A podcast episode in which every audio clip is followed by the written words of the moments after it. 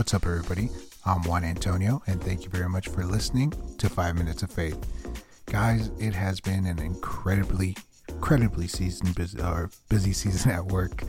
Um, man, I really don't remember being this busy uh, in my career ever. I'm not complaining. I'm very grateful, um, but the days are just flying by for real, for real. Um, also, just thank you very much for the prayers for my wife Nicole. Uh, she is um, not suffering from the side effects of her treatment as much. Uh, last week was a little bit more rough. Uh, this week's been a little bit easier uh, for her. So thank you guys very very much for keeping her in prayer. And I want to be able to jump right into today's word. Um, today I want to cover the story of Rahab the prostitute. Um, and I want to start off by saying that God can use anybody, anywhere, anytime, as long as we're willing. So let me go ahead and give you a little, a little bit of context and history behind it. So uh, Joshua was uh, Moses' mentee. Um, Moses was supposed to take his people through the promised land, but from a series of mistakes, he wasn't able to take his people to the promised land. He was able to see the promised land, but he wasn't allowed to take them to the promised land. So that job fell on Joshua. Joshua, as a good leader and as a good uh, warrior, decided to send spies into the land to check out the scene and see what, you know, exactly, you know, to develop a, a game plan.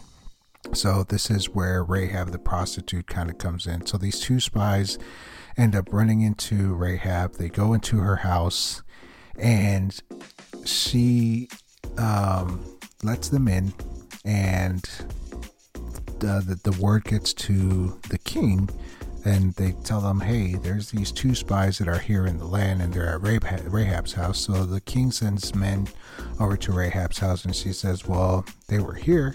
I don't know where they were from, but they left. If you go now, you might still catch them. Go, go, go, go, go look for them. All the while they were hiding in Rahab's roof. Um, and when she went back to tell them what was going on, she actually made a deal with them. And this is what she said She says, I know that the Lord has given you this land, and that a great fear of you has fallen on us, so that all who live in this country are melting in fear because of you. We have heard how the Lord dried up the water of the Red Sea for you, and when you came to, out of Egypt, and what you did to Sihon and Og, the two kings of the Amorites east of the Jordan, whom you completely destroyed. When we heard of it, our hearts melted in fear, and everyone's courage failed because of you. For the Lord your God is a God in heaven above and on the earth below. Now then, please swear to me that the Lord you will show kindness for my family because I have shown kindness to you. Give me a sure sign that you will spare the lives of my father and mother, my brothers and sisters, and all who belong to them, and you will save us from death. So, what a deal, right?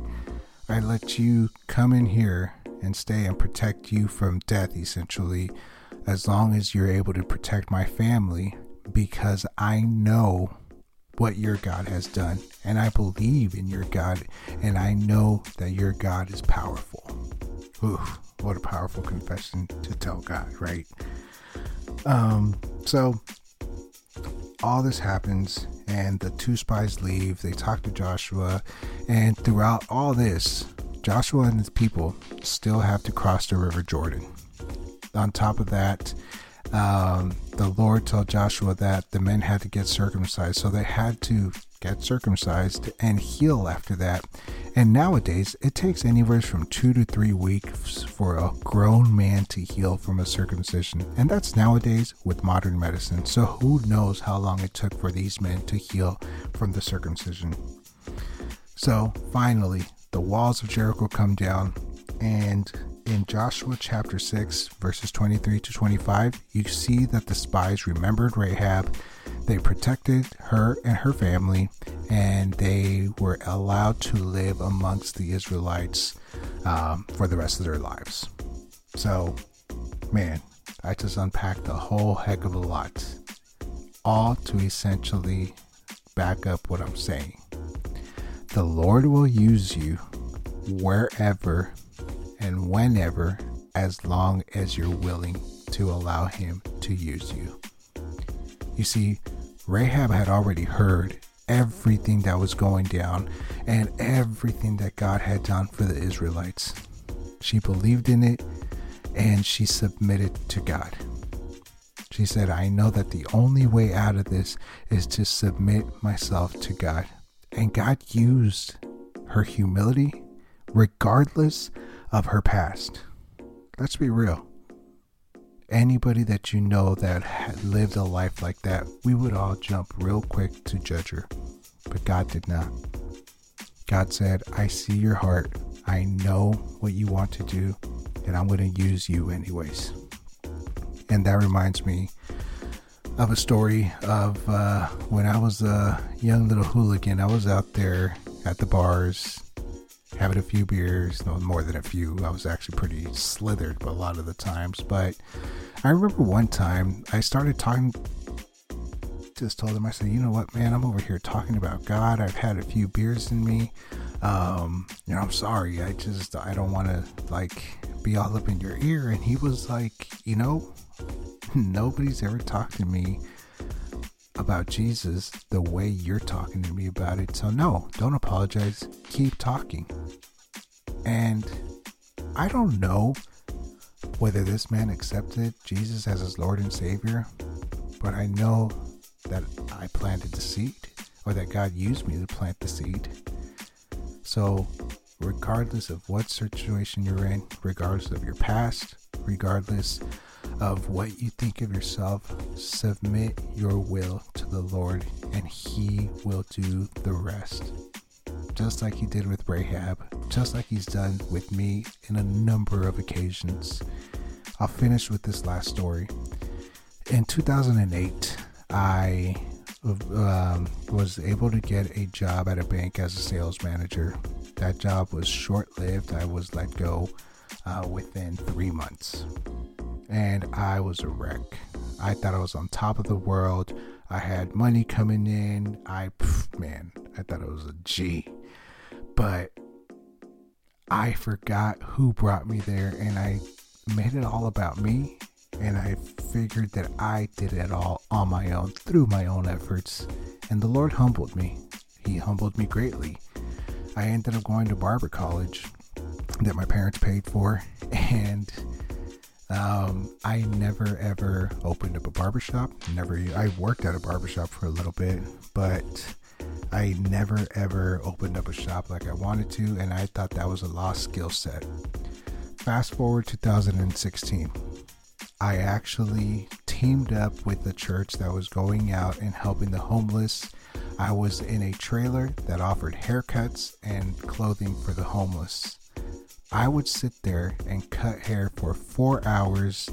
Um, I think it was two to three Saturdays a month. And it was actually one of those moments where I've looked back and thought, dang, you know, everything that I went through years ago with the barber college and me losing my job and all that and me gaining the skill set was for this moment right here, was for God's kingdom and to honor me with the gift that He has given me. So let me encourage you today that regardless of your past, regardless of what your present may look like, God has a plan. He's not waiting for you to be perfect. He's not waiting for you to walk out and be like, oh, no. He wants your heart exactly where you are now. And He wants you to humble yourself and realize that He is the only way. Let us pray. Heavenly Father, we come to you today and want to say thank you. Thank you for all the listeners. Thank you for my brothers and sisters. Thank you, Father, for your purpose and your plans in their lives. Lord, we thank you that regardless of what we've done, what we haven't done, you love us anyways. Lord, we surrender our wills to you and we ask that you please move in us. We ask that you please change us from the inside out and that you allow us to get out of your way. Lord, do a good work in us so that we can honor you with all the gifts, with all the experience, and with our testimonies. Thank you, Lord, for everything, and we love you. That's in Jesus' mighty name we pray. Amen. All right, y'all. That's all I have for you for this week. If you like this podcast, please feel free to rate it and share it with somebody. Uh, also, if you would like for me to pray with you, please feel free to text me your prayer request at 888 394 0184. All right, y'all. That's all I have for you for today. Thank you very much for listening. God bless. Take care. Love you all. Peace.